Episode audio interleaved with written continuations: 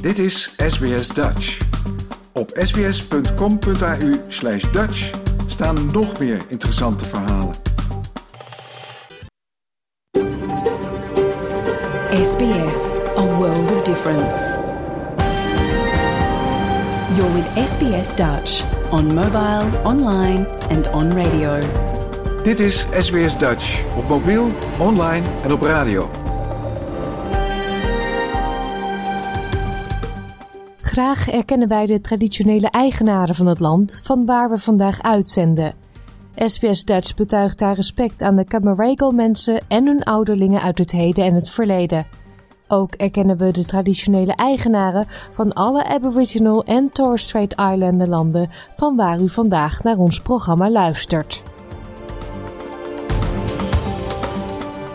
Een hele goede morgen. Mijn naam is Paulien Roesink. Het is vandaag woensdag 30 augustus 2023 en dit is SBS Dutch, het Nederlandstalige radioprogramma van SBS.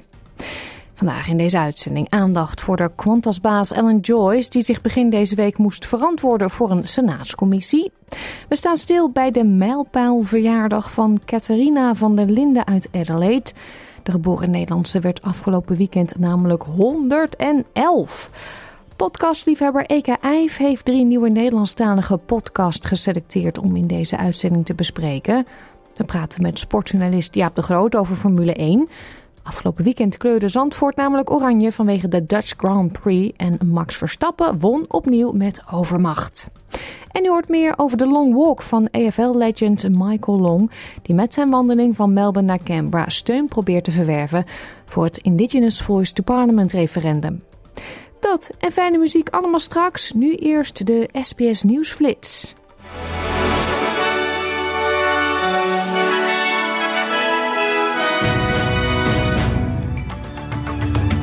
Dit is de SBS Nieuwsflits van woensdag 30 augustus. Mijn naam is Paulien Roesink. Premier Anthony Albanese zal in Adelaide ergens het komende uur de datum bekendmaken waarop het Indigenous Voice to Parliament referendum gehouden gaat worden. De verwachting is dat dat op oktober 14, 14 oktober zal plaatsvinden. Ondertussen heeft voormalig premier John Howard zich uitgesproken tegen The Voice. Orkaan Idalia is op de golf van Mexico in kracht toegenomen en is onderweg naar de golfkust van Florida. In laaggelegen kustgebieden moeten mensen gedwongen evacueren. De orkaan bereikt op dit moment windsnelheden van 160 km per uur, maar de verwachting is dat dit oploopt naar 180 km per uur. De hoofdonderzoekers naar seksueel misbruik van kinderen in Tasmaanse overheidsinstellingen houden vandaag een slottoespraak voordat ze hun eindrapport indienen. Het onderzoek, waarvoor vorig jaar openbare hoorzittingen gehouden werden, richtte zich op verhalen over misbruik en tekortkomingen van de overheid op het gebied van justitie, onderwijs, gezondheidszorg en zorg buitenshuis. Australische spoorwegorganisatie is een campagne gestart om jonge werknemers te werven in een poging het tekort aan specialisten in de sector aan te pakken. De Work and Rail campagne van de Australasian Railway Association is gericht op pas afgestudeerden. Het onderzoek bleek namelijk dat van alle mensen die in de sector werkzaam zijn, slechts 4% 25 jaar of jonger zijn. De premier van Victoria, premier Daniel Andrews, zal vandaag, later vandaag verschijnen voor de Royal Commission, die onderzoek doet naar zelfmoord onder veteranen en defensiepersoneel. Andrews zal de uitrol van de nieuwe Veterans Card van de staat bespreken en andere programma's die zijn ontworpen om voormalige leden van de defensiemacht te ondersteunen. Tot zover deze nieuwsflits. Volg de SBS Dutch podcast voor meer nieuws en achtergronden of bezoek onze website www.sbs.com.au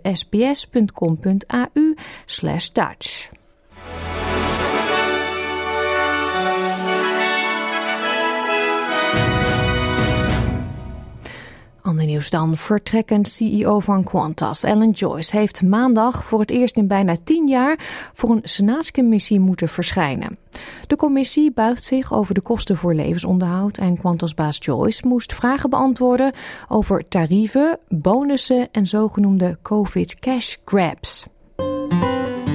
SBS Dutch woensdag en zaterdag om 11 uur ochtends of online op elk gewenst tijdstip.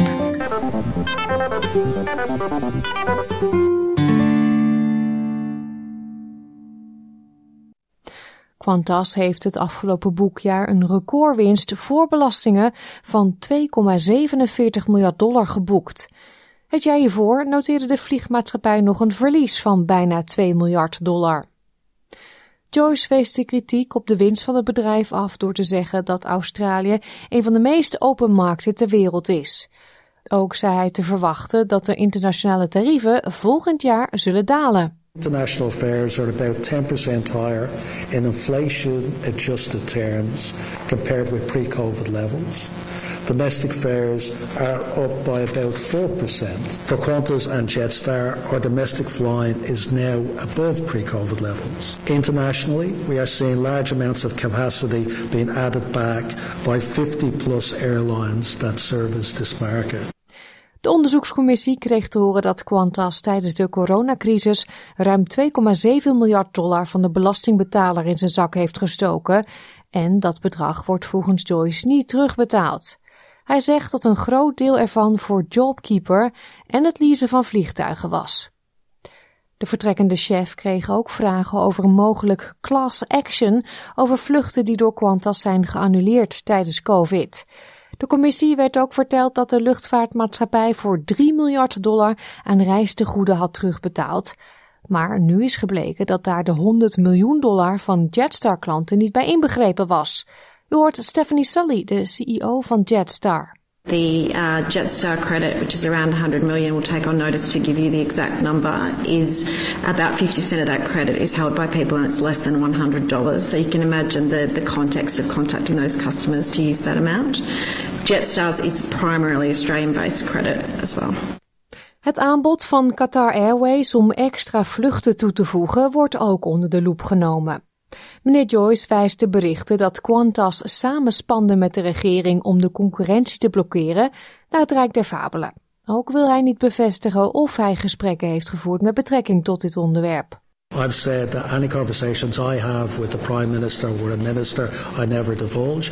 I've kept that for all seven Prime Ministers um, either way, and I have no intent on changing uh, my approach with uh, divulging conversations that take place. De regering werkt aan een Aviation White Paper die in 2024 wordt gepubliceerd. Joyce zei tegen de Senaatscommissie dat er beleid nodig is om te helpen bij de efficiënte oplossing van commerciële geschillen tussen luchtvaartmaatschappijen en luchthavens. Volgens hem werkt de huidige manier waarop de relatie tussen luchthavens en luchtvaartmaatschappijen geregeld wordt niet.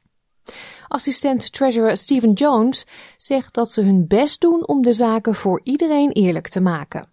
We want to ensure that we have a viable industry in Australia and so having a national airline that occasionally posts a profit is not a bad news story, it's actually a good news story. But we, the real issue here is that Qantas and other uh, carriers are treating their customers respectfully and ensuring they're providing the right sort of services, yeah, on-time services, um, the lowest possible price tickets. Volgens luchtvaartexpert Geoffrey Thomas is betaalbaar reizen cruciaal. We absolutely depend on aviation, probably more than any other country of the world, because of our isolation. So it's very important that they're profitable. It's very important that they are they have the ability to buy the latest technology aircraft which uh, you know reduce fuel burn. The, the new aircraft that Qantas has got on order, uh, they are uh, 30, even 40% more fuel efficient than the ones they're going to replace. That's all about the environment. It's all about cutting fares. Uh, it's a win-win situation. Dit was een verhaal van Ayman Baghdadi en Francesca Denuccio voor SBS Nieuws, in het Nederlands vertaald door SBS Dutch.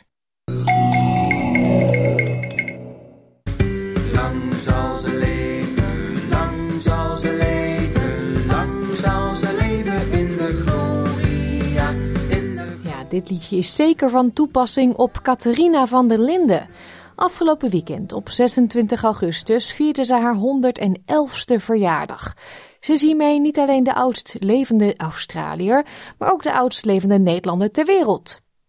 Catharina werd geboren in 1912 in Amersfoort en groeide op in Nijmegen. Ze maakte twee wereldoorlogen en evenveel pandemieën mee. In 1955 emigreerde ze met haar man en gezin naar Australië. Die oversteek maakte ze met het bekende schip de Johan van Olde Barneveld.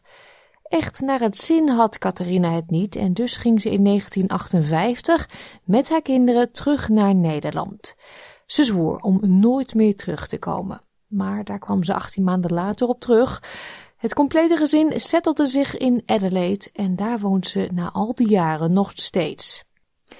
Zaterdag vierde mevrouw van der Linden thuis in Southern Cross Cares West Beach Residential Care in Adelaide haar 111ste verjaardag. Een mijlpaal, al is ze zelf niet heel erg onder de indruk. Well, there's nothing special in my life.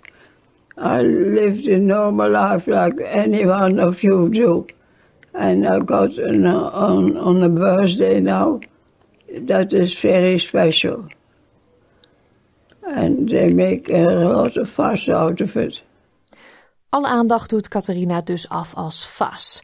Maar haar dochter Mariella vertelt dat moeders hoge leeftijd zeker niet vanzelfsprekend is als je naar de familiegeschiedenis kijkt. Mum had one aunt who also lived to 110. Um, but all her other, her brothers, sisters, aunts, uncles, all lived only till their 60s and early 70s. So it's a, yeah, there's a freaky gene there somewhere in the family, I think.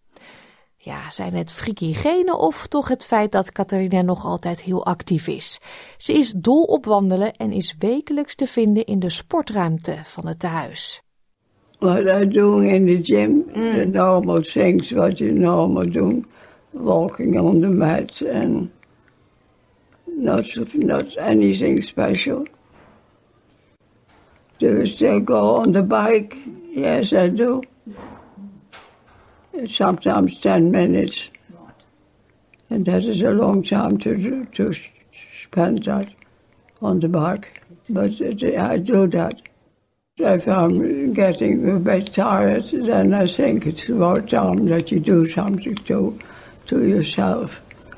To see that you still have that energy what you did have before.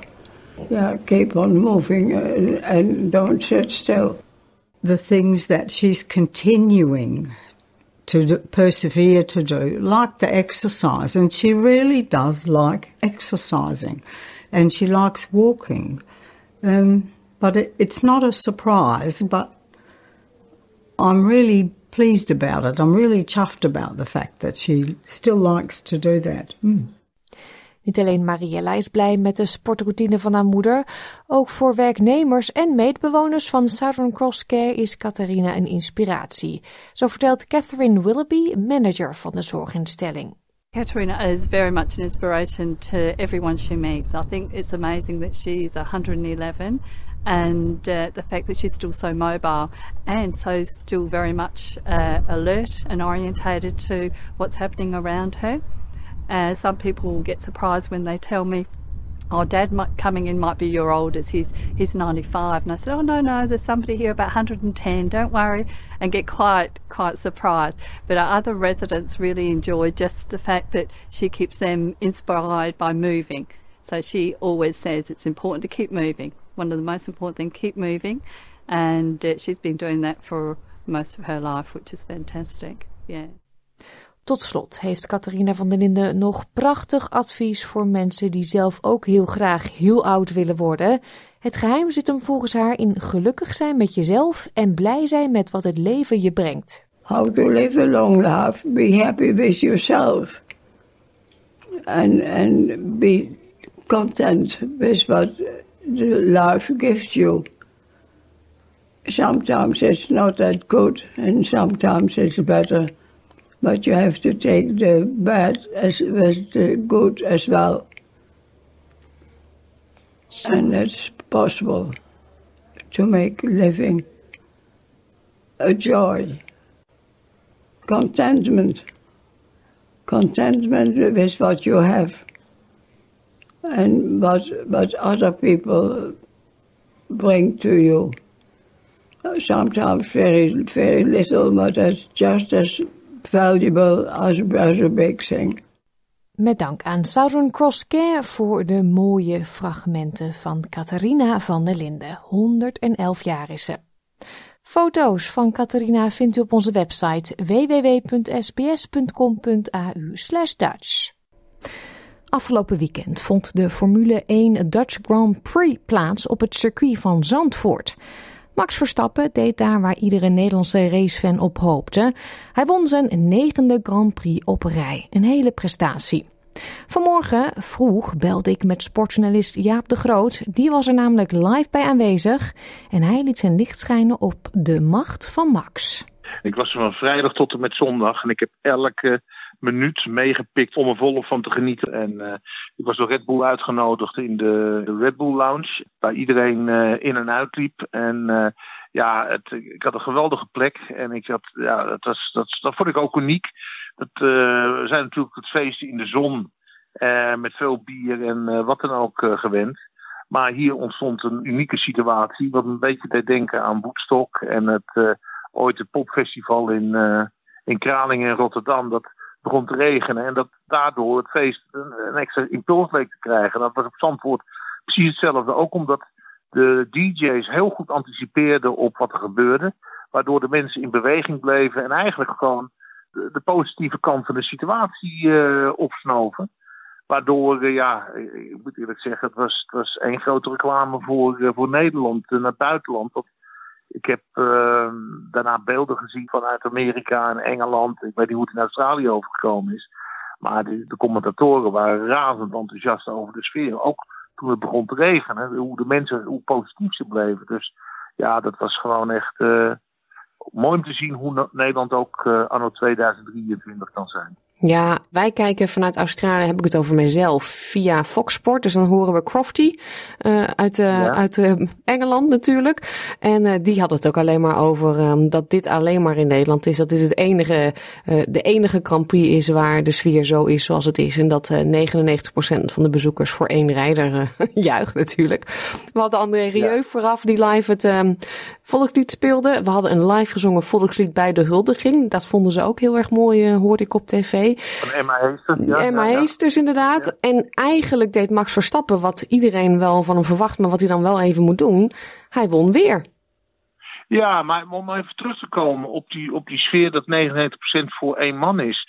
Maar ik weet niet hoe de beelden overgekomen zijn. Ik stond vlak bij het podium. Maar ik heb bijvoorbeeld Fernando Alonso zelden zo zien stralen. Want Fernando Alonso is ook razend populair in Nederland ja, die, die had het gevoel dat hij een thuiswedstrijd gereden had. Die werd zo fantastisch toegejuicht. Nou, die was helemaal. Ik kon echt zien, dus dit is ja, once in a lifetime. En hetzelfde was voor Gasly. Ik moet zeggen dat het, uh, die ene procent die dan overbleef voor de rest, die werd wel heel snel uitgebreid toen ze met z'n drie op het podium stonden. Het was echt heel erg sportief. Ja, en dan, dan uh, terug naar je vraag van, ja, doet het toch maar weer. Ja, maar, maar dat is Max, hè. Het, uh, het, wordt een hele complexe race. En dan weet je gewoon dat hij uh, er bovenuit steekt. Omdat hij uh, snel schakelt. Hij maakt dan geen fouten. En de druk op zijn schouders lijkt hem altijd weer extra energie te geven.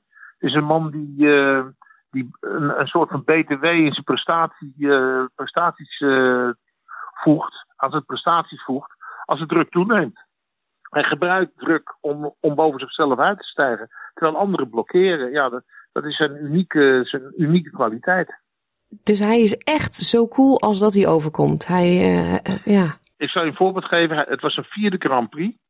In, uh, in, uh, het was hij 17 jaar, reed nog voor Toro Rosso. En ik was zelf even, ik had zo'n gridkaart. Ik kon dus naar zijn auto lopen vlak voor de start. Ik geloof dat acht minuten voor de start was. Ik was even naar het toilet geweest. En, um, en ineens staan we zo met z'n tweeën te praten. Piep Jongs, vierde Grand Prix, 17 jaar.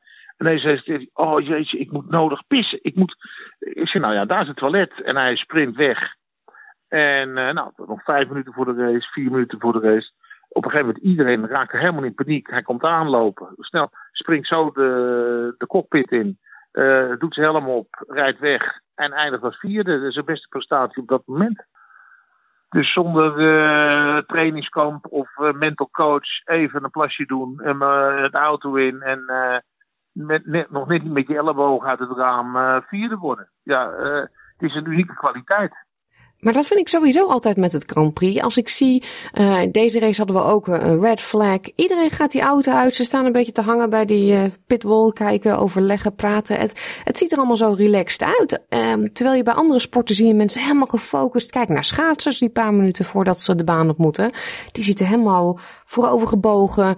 Die, die zitten helemaal in hun eigen wereld te focussen. En ik, ik vind dat altijd zo losjes bij de Formule 1. Maar dan, dan geeft ook aan op wat voor een hoog niveau deze sport uh, uitgevoerd wordt. Het, is niet alleen uh, dat, de, dat de rijders een exceptionele kwaliteiten hebben, maar ze zijn ook fysiek uh, gigantisch getraind. Ik, ik, refereer nog even aan het ongeluk twee jaar geleden van Max Verstappen in Silverstone. Toen hij uit de baan werd gejaagd bij 300, ruim 300 km per uur door Lewis Hamilton. Nou, ik geloof dat het tegen de 30 G-krachten op zijn nek gekomen zijn. Als wij en, jij en ik in die auto hadden gezeten, hadden we alle twee ons nek gebroken. Maar hij heeft zo'n sterk uh, nekspier, uh, gewoon een veredelde staalkabel, dat, dat blijft intact. En als je die lichamen ook ziet van die gasten, er zit echt geen milligram vet op.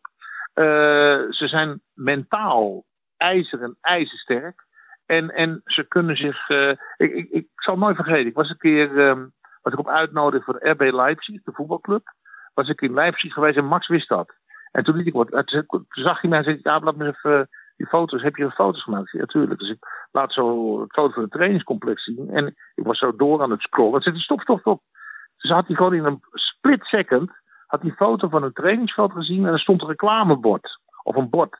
En had hij in een split second zien dat daar een slogan op stond. Een soort van tegeltekst voor de jeugd. Weet je, alles is mogelijk door hard te trainen. Iets, iets. Maar had hij even in het scrollen, had hij toch had hij dat toch in een, uh, in een honderdste van een seconde, had hij gezien dat dat misschien wel interessant was om even te lezen. Weet je, dus, dus vanuit ontspannen is hij toch scherp. Uniek, maar dat, ja, ik denk uh, op het niveau waar hij zit, dat je dus inderdaad altijd aan moet staan om te zijn wie je bent. Maar vind jij eh, de sport nog leuk, Jaap? Want het wordt een beetje saai met Max die wint en wint en wint. Hij heeft nu het record te pakken voor de meeste achtereenvolgende overwinningen op rij. Ja, maar daarom was het in Zandvoort ook zo uniek. Er gebeurde zoveel uh, op de baan met dit en, en de regen en dan weer dat. En, en dan weer met een safety car. Dat je elke keer dacht, eigenlijk was het een soort scenario van... Uh, we, we creëren van alles om Max nog extra moeilijk te maken. Maar ja, hij fietste daar weer uh, foutloos doorheen. Dat je inderdaad bij je af kan gaan vragen van ja, wat houdt hem nog tegen? Als je ziet wat er in Zandvoort onder zoveel druk, met zoveel incidenten, ook door het weer, dat hij dat toch gewoon boven blijft drijven. Ja, deze man is gewoon in de vorm van zijn leven. En, en ja, ja, goed, we krijgen dan volgende week een mond. Als hij dan uh, die wint, dan heeft hij tien achtereenvolgende Grand Prix gewonnen. En dan is hij absoluut wereldrecordhouder. Heeft nog nooit iemand uh, in de geschiedenis gepresteerd. Zijn iconische waarde is dan, dan, dan gaat door het zwerk gaat het nu toch bijna al. Maar ja, voor de competitie aan zich is het natuurlijk uh, niet echt goed. Laten we gewoon eerlijk zijn. Want het is uh, zo dominant dat je op een gegeven moment uh, gaan de mensen, en niet de Nederlanders natuurlijk, gaan de buitenlanders toch duimen van wanneer gaat het een keer fout dat die keer niet wint. Maar misschien is dat je volgende vraag van, van ja, de wereldtitel, wanneer kan het worden? Ja, ik heb al uit zitten rekenen. het kan zomaar gebeuren dat die vijf races voor het eind al wereldkampioen is. Ja, dat is ook nog nooit vertoond. Nee. En, en het vervelende is natuurlijk dat dan, dan gaat het om twee races in Amerika, in Austin en in Las Vegas. Ja, Amerika opzadelen met een competitie die al uh, gespeeld is, ja, dat zijn ze daar niet gewend.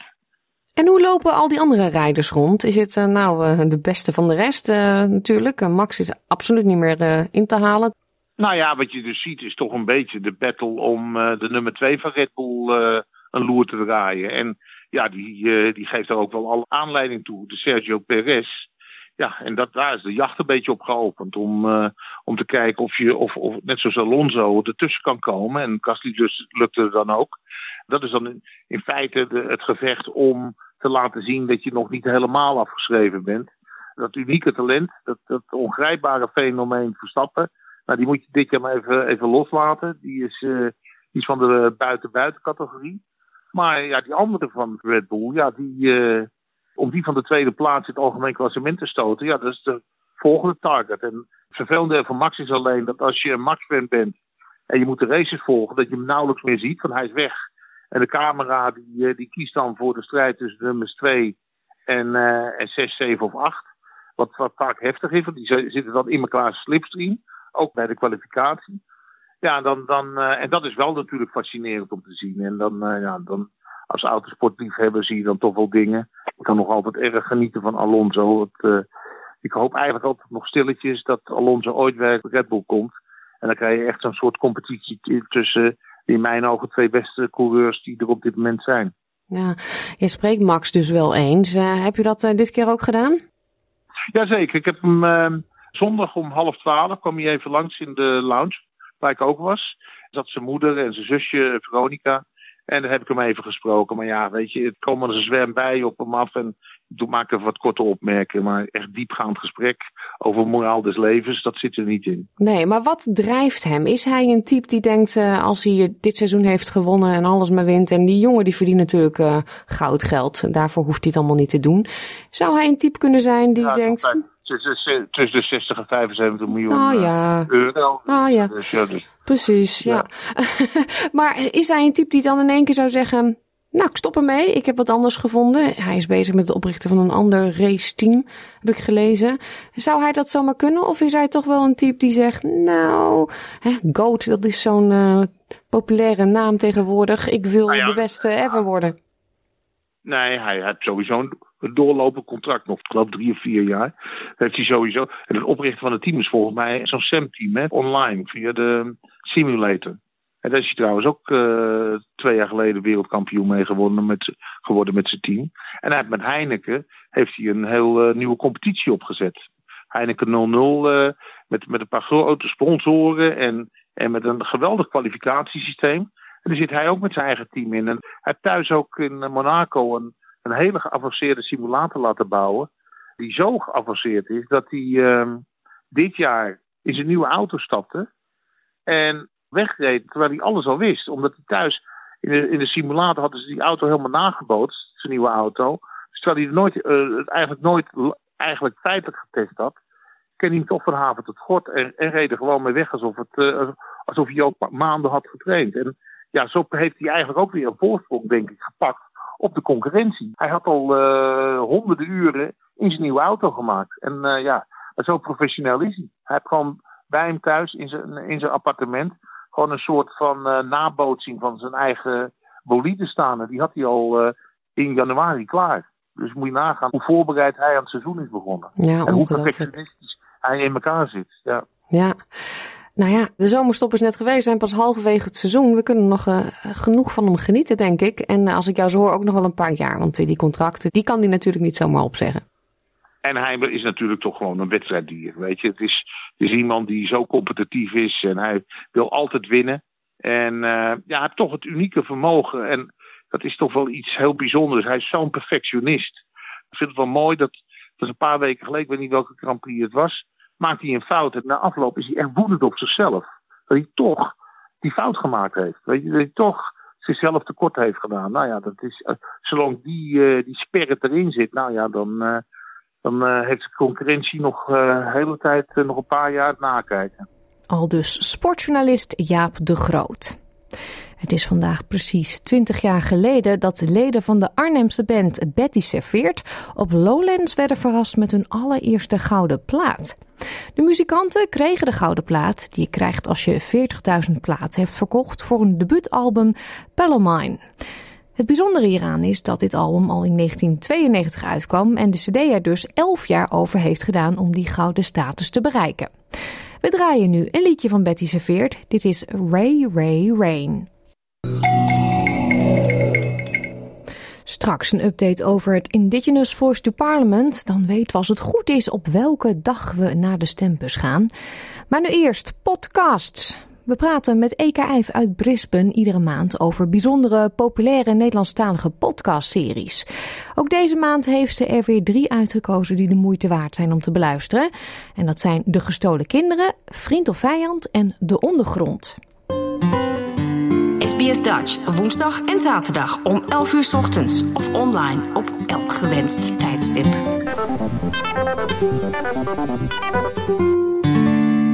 Op een of andere manier heb ik deze maand drie podcasts uitgezocht met best wel zware onderwerpen. Ik probeer ook altijd iets luchtigs aan toe te voegen, maar dat is met deze maand niet zo heel erg goed gelukt. Um, laten we maar beginnen met de, de gestolen kinderen. Het is een uh, recente podcast gemaakt door de trouwjournalist Petra Vissers met hulp van Daan Hofstee. En in acht afleveringen zoeken zij de waarheid achter het schimmige verhaal van Mirjam, die in 1972 werd geadopteerd uit Chili en al tientallen jaren op zoek is naar haar biologische familie. Petra komt erachter dat in de wereld van buitenlandse adopties niet alles is als het lijkt. Iedereen was zijn handen in onschuld en zelfs een non blijkt niet te vertrouwen. En Mirjam is niet de enige met een raar adoptieverhaal. Er blijkt veel mis te zijn gegaan. Een beetje bij beetje komt Petra meer te weten over de omstandigheden van adoptie uit Chili in een tijd dat het daar heel slecht ging en in Nederland ouders dachten dat ze er goed aan deden om zielige kinderen in hun gezin op te nemen. Petra heeft een interview met zuster Kuipers, die via haar kindertehuis in Santiago betrokken was bij vele adopties, maar niet die van Mirjam. Haar adoptie werd geregeld door Gertie Vogel, Mirjam's Chileense oma.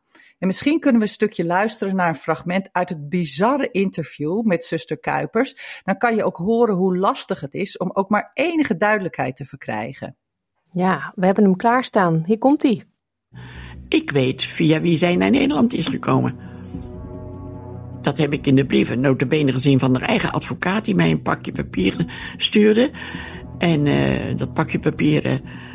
Nou, schreef de advocaat, het is heel slordig, maar ik stuur het u toch maar toe. Daar staat een naam op van de vrouw die gezorgd heeft dat zij naar Nederland ging. Nou, die vrouw die verhandelde kinderen.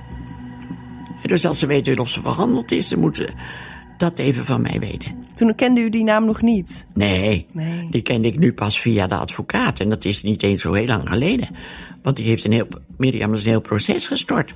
Ges, en, uh, gestart, En wie, wie is dat? Is dat uh... Nee, dat ga ik jou niet vertellen. Dat zal ik aan de advocaat vertellen. Is dat Gertie Vogel? Tante Gertie. Ik vond het al bijzonder om te horen dat de, de dame nog leefde. Want het, het, is toch al een paar jaar geleden. Um, het is een uh, bijzonder figuur, hè? Ja, als je dat luistert naar dat interview, dan denk je van, nou, dit kan gewoon toch niet mogelijk zijn? Nee, inderdaad. En ze heeft overal een antwoord op en iedereen uh, liegt, behalve zijzelf. Ja, dat klopt. Nou, omdat uh, Petra meer wil te weten komen over de adoptie van uh, Mirjam, gaat ze op zoek naar Gertie Vogel, maar die is overleden. Maar haar Chileense huishoudster, Alicia Mesa, leeft nog wel. En daarom reizen Petra en Daan naar Santiago, de hoofdstad van Chili, om haar daar op te zoeken. Ze krijgen nieuwe informatie over de relatie tussen Gertie Vogel en Truus Kuipers en ontmoeten een man die nieuw licht werpt op wat er zich in het kindertehuis heeft afgespeeld. Er wordt duidelijk hoe groot de invloed van Truus Kuipers nog steeds is en hoe het komt dat ze decennia lang deze praktijk kon uitvoeren. Als Petra aan het eind van haar zoektocht teruggaat naar Mirjam om al haar bevindingen met haar te delen, gebeuren er opnieuw dingen die niemand had kunnen voorzien. Het is een enorm uitgebreid verhaal. Het is heel intens, heftig, overweldigend, een rollercoaster van emoties. Maar het is ook spannend en intrigerend, heel ontroerend. Ik vind het fantastisch mooi gemaakt en ontzettend belangrijk om verteld te worden. En het wekte bij mij zo ontzettend veel verwondering op. En aan het einde had ik voor een paar uur een brok in mijn keel. Het thema van de podcast is dat goede bedoelingen kunnen uitmonden in slechte uitkomsten. Vele betrokkenen dachten heus dat ze het beste deden, maar dat pakte voor veel mensen desastreus uit. Het is een verhaal over identiteit, over goede bedoelingen en foute uitkomsten. Maar vooral, zoals Peter zelf zegt aan het eind, gaat het over dat de wensen van de ene vrouw zwaarder wegen dan de belangen van de ander. Ja, het had mij meteen ook in zijn greep vanaf aflevering 1. Ik heb er niks aan toe te voegen. Het is een prachtige serie. Ja, ik vond het een zeer indrukwekkende podcast. En het onderwerp vind ik ook zeer indrukwekkend. En er is ook nog een andere podcast, die heet de Adoptie Non. En die gaat over precies hetzelfde onderwerp. En hierin hoor je nog meer verhalen van door zuster Kuipers geadopteerde mensen. Er is een linkje hieronder en die kan je aanklikken en dan kan je daar ook naar luisteren. En dat geeft je nog meer informatie over nog meer dingen die niet in de haak zijn. Ja, je zei al, je bent uh, vandaag een beetje zwaar op de hand misschien qua onderwerpen. maar ben toch benieuwd wat je als tweede hebt uitgekozen. Ja, de tweede podcast die heet Vriend of Vijand. En het is een podcast van uh, Prospector voor NPO Radio 1. En in vijf afleveringen onderzoekt wetenschapsjournalist Saar Slegers de dilemma's achter het Nederlandse kennisveiligheidsbeleid. Op Nederlandse universiteiten werken wetenschappers van over de hele wereld en hun motto is kennis delen, want dan kom je verder. Maar tegelijkertijd liggen universiteiten steeds meer onder het vergrootglas van inlichtingendiensten. Want hoewel het bij uitstek plekken zijn waar kennis wordt verspreid, maken die veiligheidsdiensten zich zorgen over waar die kennis dan wel gedeeld wordt. Studenten uit China of Iran worden door inlichtingendiensten gezien als potentiële spionnen, die misschien in Nederland zijn om gevoelige data aan hun regeringen over te dragen. Zoals dat ook gebeurde in de jaren 70 toen de Pakistaanse Abdul Khan er met kennis uit Nederland voor zorgde dat Pakistan een atoombom kon ontwikkelen. Dus de voorzichtigheid met buitenlandse studenten lijkt logisch, want het is niet de bedoeling dat hoogtechnologische kennis van Nederlandse bodem in verkeerde handen valt. Het is volgens artikel 1 van de Grondwet verboden om onderzoekers en studenten te weren op basis van hun nationaliteit, maar in de praktijk is dat moeilijk te omzeilen. De spanning in de wereld stijgt, de lijst van gevoelige vakgebieden wordt steeds langer en hoe maak je onderscheid tussen mensen met goede bedoelingen en mensen die een dubbele agenda op nahouden? Wij beschikken over uh, behoorlijk goede technisch-wetenschappelijke kennis, waar natuurlijk andere landen erg grote belangstelling voor kunnen hebben. Ja, het is natuurlijk veel efficiënter veel doelmatiger als je het gewoon kunt stelen, die kennis. En dan hoef je het niet allemaal zelf te bedenken, zelf te ontwikkelen, zelf uit te testen. Ja, wetenschappers zijn zich vaak daar niet voldoende van bewust. En met, met wie ze uiteindelijk zaken doen in hun optiek is dat inderdaad, nou, is collega-wetenschapper, alleen uh, van een Chinese universiteit bijvoorbeeld. Uh, maar ze kijken niet verder van wat daar achter die universiteit zit. Hè, met, met wie die universiteit banden onderhoudt of door wie ze aangestuurd worden. Uh, en, en wat er dan uiteindelijk gebeurt met die kennis die dan daar het resultaat van is. We moeten niet naïef zijn daarin. Ja, dit stelt natuurlijk universiteiten voor een dilemma. Dat is niet makkelijk op te lossen, inderdaad. Nee, zeker niet. En minister Dijkgraaf van Onderwijs, Cultuur en Wetenschap die werkt aan een nieuwe wet, waardoor de overheid vanaf 2025 onderzoekers kan screenen die van buiten de EU komen op Nederlandse universiteiten willen werken met gevoelige kennis. Een ingrijpend plan dat duizenden onderzoekers zal raken. Saar Slegers interviewt wetenschappers en studenten die regimes in Rusland en Iran juist ontvluchten om dan in Nederland gemarkeerd te worden als potentiële spionnen. Dit toont aan hoe wreed dat beleid kan zijn. In deze genuanceerde podcast word je constant heen en weer geslingerd in de keuze tussen vrije kennisoverdracht en veiligheid.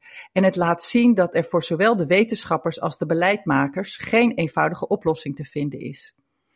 Ik vind het een onderwerp om over na te denken en ontwikkelingen te blijven volgen. Niet alleen in Nederland, maar ook zeker in Australië. Ja, het is een heel interessant onderwerp. Ik heb de serie nog niet afgeluisterd, maar ben eraan begonnen. En er is ook iemand aan het woord die dan vertelt: Ja, ik werkte elke dag in kernreactor petten. En in één keer mag ik niet meer naar binnen omdat ik Iranier ben. Wat is dat nou voor iets geks? Uh, dat kan je je niet voorstellen dat je zoiets overkomt. Nee, en ik was ook echt heel erg verbaasd dat er gewoon zoveel buitenlandse studenten en wetenschappers in Nederland studeren. En dat wordt ook in het, de podcast uitgelegd waarom dat is. En dat die mensen uit het buitenland eigenlijk heel erg belangrijk zijn voor Nederland. Dus daarom kan je ze ook niet meteen uitsluiten. Nee, nee. Dilemma's. Absoluut. Want ik snap ook het risico. Ja, ja, zeker. Er is ook een risico. Ja. Mooi. Ja, je derde en laatste podcast. De titel geeft niet veel weg, want die heet De Ondergrond. Nou ja, welke kant gaan we op? Naar beneden? ja, gelukkig heeft de laatste podcast een iets lichtere toon. Uh, het, het, is uh, de podcast De Ondergrond van Sam Raalte. En van een ketamine-experiment in een Leids ziekenhuis, een vrouw die gezocht wordt door het OM vanwege een psychedelische Afrikaanse wortel de mysterieuze dood van een Koreaanse diplomaat, een talentvolle Nederlandse rapper en een Hagenees die vocht tegen IS. Het komt allemaal voorbij in deze podcast. Uh, Sam Raalte neemt je mee in zijn zoektocht naar mysterieuze, spannende en waargebeurde verhalen. De verhalen zijn persoonlijk, dicht bij hemzelf, maar hebben vaak ook een bredere culturele component. Deze eerste serie heeft acht episodes van tussen de 30 en de 45 minuten. Alleen de laatste aflevering is anderhalf uur. En ik kan ze echt allemaal aanbevelen. Ik moest wachten tot er elke week een nieuwe aflevering kwam, maar ze staan nu allemaal online, dus je kan ze nu ook lekker bingen. De verhalen zijn interessant, verrassend, ontroerend en soms ook grappig. En het is natuurlijk weer heel moeilijk om te kiezen waar ik het meeste van onder de indruk was, maar dat was toch het verhaal van Andok. Mijn naam is uh, Andok. Ik kom uit uh, Den Haag, 23 jaar. Ik ben oorspronkelijk hierheen gekomen om mijn sport te steunen aan de Koerden. We vechten nu echt tegen de harde kern van ISIS. De, de gasten die hier al jaren aan, aan het vechten zijn. Die, die, die zo extremistisch zijn dat ze, dat ze, ja, dat die alles doen om, om zoveel mogelijk van ons uit te schakelen. Ja, ik denk meteen, wat doet zo'n jongen daar als je in Den Haag woont? Ja, ik vind dit verhaal dus echt een heel goed voorbeeld van de waarde van het medium podcast. Door de lengte kan er diep op een onderwerp worden ingegaan en word je helemaal ondergedompeld in een andere wereld en kan je verplaatsen in levens van andere mensen. Je kan begrijpen en je kan leren en ja, ik vind het super mooi en ontzettend waardevol. Ik heb deze nog niet gehoord, dus uh, ik moet uh, aan de bak, ik moet luisteren. Ja, en uh, misschien komen er nog wel meer, maar ik denk dat voorlopig deze zeven afleveringen de laatste zijn. Ja, nou, en bij deze is het wel mooi dat je volgens mij ook gewoon kan luisteren welke volgorde je wil. Als je denkt, oh, vandaag heb ik geen zin in dit onderwerp, maar wel in die, kan je gewoon van volgorde wisselen. Hè? Ja, ja, dit zijn allemaal losse verhalen, dus je kan kiezen waar je zin in hebt. Nou, alle informatie met linkjes ook naar de websites waar deze series te luisteren zijn, staat op onze eigen website www.sbs.com.au Dutch. En dan uh, wachten we weer tot volgende maand, EK, want dan uh, verwacht ik drie nieuwe. Ja, ik ben er alweer mee bezig en uh, ik geniet ervan. Wij ook, dankjewel. Graag gedaan. Ja, en kent u nou een van de zojuist besproken podcasts al? Of denkt u nou, dit is niet echt my cup of tea? Ga dan naar onze website www.sbs.com.au Dutch voor meer podcasttips van EK.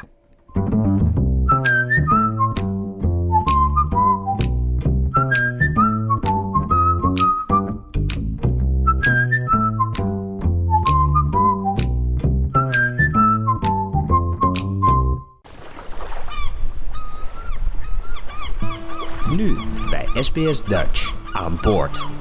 In vijf afleveringen nemen wij, Nina van Hatten en Frank Turkenburg, je mee op verschillende schepen van de VOC.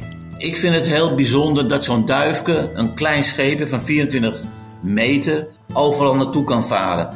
Reis mee op een historische reis van Nederland naar Australië. Verteld door de ogen van de passagiers en met behulp van verschillende onderzoekers. Maar hoe dicht hij bij de kust van Australië terecht kwam, hoe risicovoller het ook was. De laatste twee keren dat we daar waren, hebben we vrij veel nieuwe skeletten gevonden. Ga op avontuur op de Zuiderzee van de 17e eeuw en ontdek samen met ons Australië. Nu bij SBS Dutch.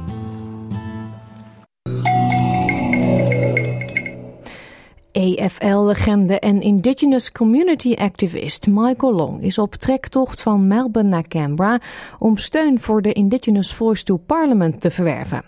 En zijn timing is perfect, want zojuist heeft premier Anthony Albanese bekendgemaakt dat het referendum over de Voice op zaterdag 14 oktober gehouden gaat worden.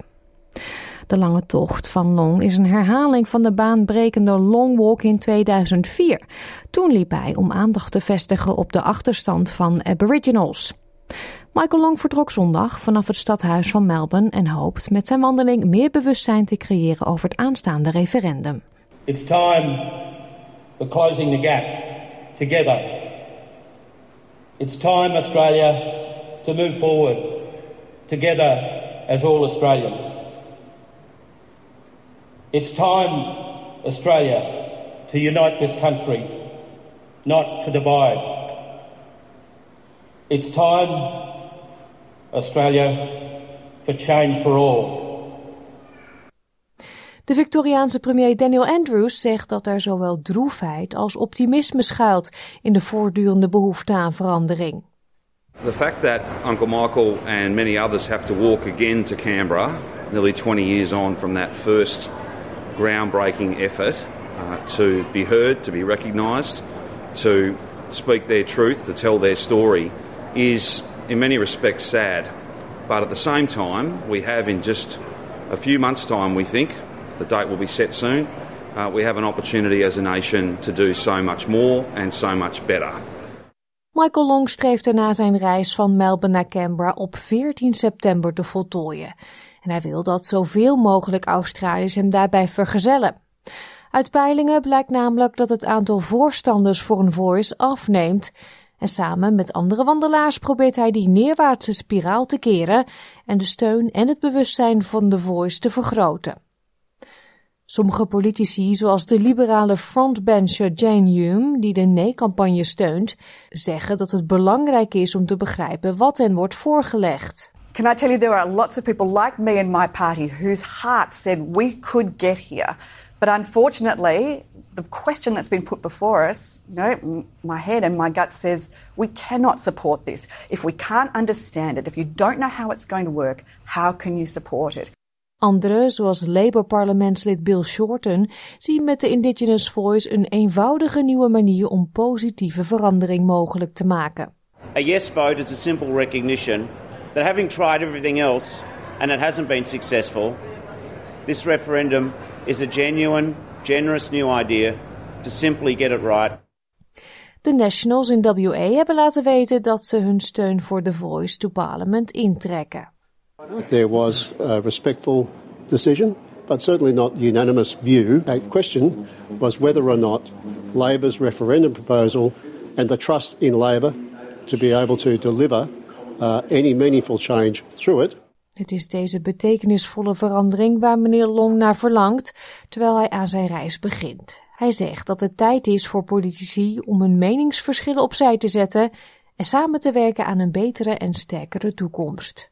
This is an invitation which is presented on behalf of the Indigenous people across Australia to the government. It's time Australia for Aboriginal people to be acknowledged in the Australian Constitution. This is a referendum, not an election. Ja, en ik zei het zojuist al. Anthony Albanese is op dit moment nog uh, zijn speech aan het houden. Hij is in Adelaide, waar hij net een paar minuten geleden, een kwartiertje of zo, de datum bekend heeft gemaakt waarop het Indigenous Voice to Parliament referendum zal gaan plaatsvinden. En dat is zoals verwacht zaterdag 14 augustus. Dus over zo'n anderhalve maand gaan Australiërs naar de stembus om zich uit te spreken over de Voice. En ja, met dit belangrijke nieuws komen aan het einde van dit uur SBS Dutch. Op onze website www.sbs.com.au Dutch kunt u al onze verhalen en podcastseries terugluisteren. Op onze, uh, dat, ik, ik zeg het helemaal verkeerd. Uh, de website is correct, maar ik wil ook zeggen dat u de gratis SBS audio app kan downloaden. Dat kan in de Apple Store en Google Play, want ook daardoor kunt u dan al onze verhalen terugluisteren. Volg ons op Facebook, geef ons een like. Dat kan via www.facebook.com slash sbsdutch. We eindigen vandaag met Frank Boeien en Zwart-Wit. Ik uh, wens u een hele fijne middag en heel graag tot zaterdag. Dag! Wil je nog meer soortgelijke verhalen? Luister via Apple Podcasts, Google Podcasts, Spotify of waar je je podcasts dan ook vandaan haalt.